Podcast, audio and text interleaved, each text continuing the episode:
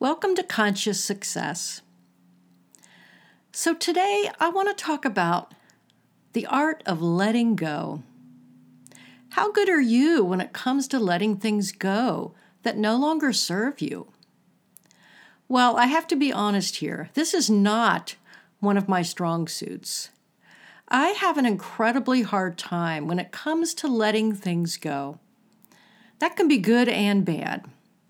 Now, my younger sister is a pro at this.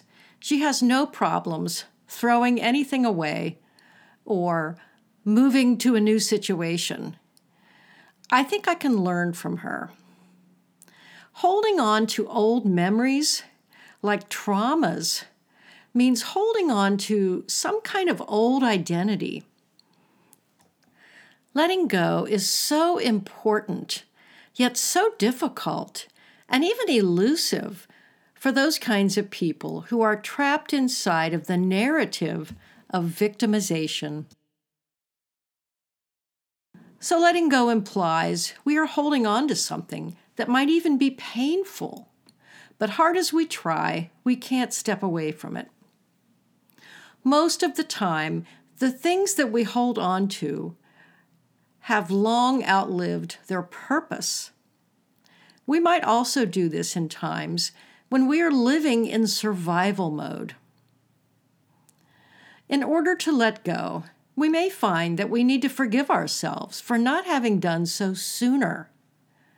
It's never too late to start something new, and you're not too old. When you start letting go of things, for example, the way you thought your life would turn out at a certain age, the career path you are on, or even the relationship you are in. You free yourself to new possibilities just like that. So, what are some things you need to let go of? Maybe a dream you once had for your future? Maybe getting rid of an old way of looking at yourself or thinking about yourself? Maybe just letting go of the guilt surrounding high expectations you may have previously set for yourself. Sometimes we are our own worst enemies. So letting go can be really scary. It's a big unknown with a lot of uncertainty.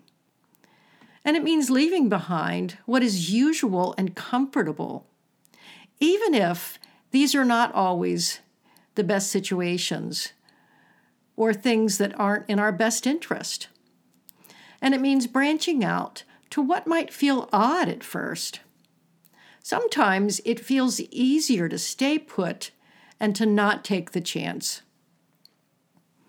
But as I was reminded of this morning when I was going through one of my card decks, my Angel Oracle deck, sometimes you just have to take a leap of faith and know that you are being guided to an amazing new solution. And this also requires the art of allowing, as we talked about in the previous episode. And taking a leap of faith and assuming the universe is going to support you is not always easy. You need to have a lot of patience about what you want and what you hope is coming. Sometimes it's hard to have faith when life has been falling apart around you for so long. But it is just that faith and the belief that allow good things to start coming in. So, the art of allowing means that you trust you are in the right place at the right time. As we talked about before, without having to push and shove and manipulate your way into situations. All you really need to do is take a step back and have patience, faith, and trust. And so, as we talked about before, this can be a difficult concept to grasp because at an early age, we are all taught that we need to fight to get ahead. We are used to engaging in battle and we're used to the concept of hard work. We are so used to the struggle that we really don't know how to think differently. And the truth of the matter is that our lives are a self fulfilling prophecy, and we get whatever it is we think we deserve.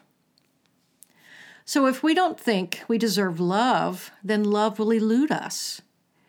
If we don't think we deserve success and wealth and prosperity, that may elude us as well. And we will continue to chase it. And if you don't think you deserve fulfillment or happiness, you will continue to feel unfulfilled and unhappy. So, in light of all that,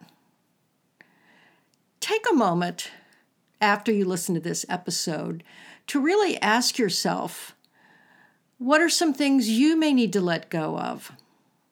Or even if there are things in your life you're trying to force into existence.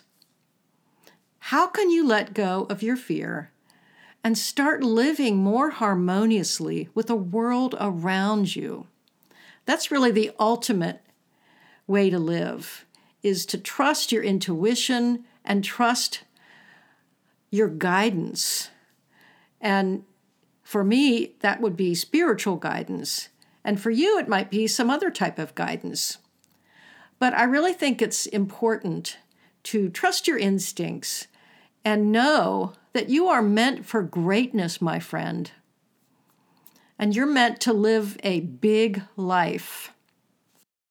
So, the intention for today is just the intention for letting go. It's a simple intention, but oh so powerful. Dear Universe, I bless my ability to let things go that no longer serve me. I bless all the difficulties and struggles I have experienced over the years. Difficulties are often blessings in disguise. I am grateful for this powerful lesson in letting go. Today, I intend to be gentle and kind to myself. Today, I choose peace. I give myself permission to embrace difficulties with grace and ease. I let go of all problems and welcome in new solutions as I learn to live in the moment and in the beauty of each magnificent day. So, if you have something you need to let go of, this intention is a very powerful one. I would encourage you to practice it. So, thanks for joining me today on Conscious Success with the Gratitude Coach. Success made simply. We'll see you next time. Please visit our websites if you have any questions at mindfullyblessed.com and thegratitudecoach.com. Our podcast network is available at gratitude365life.com. We'll see you next time.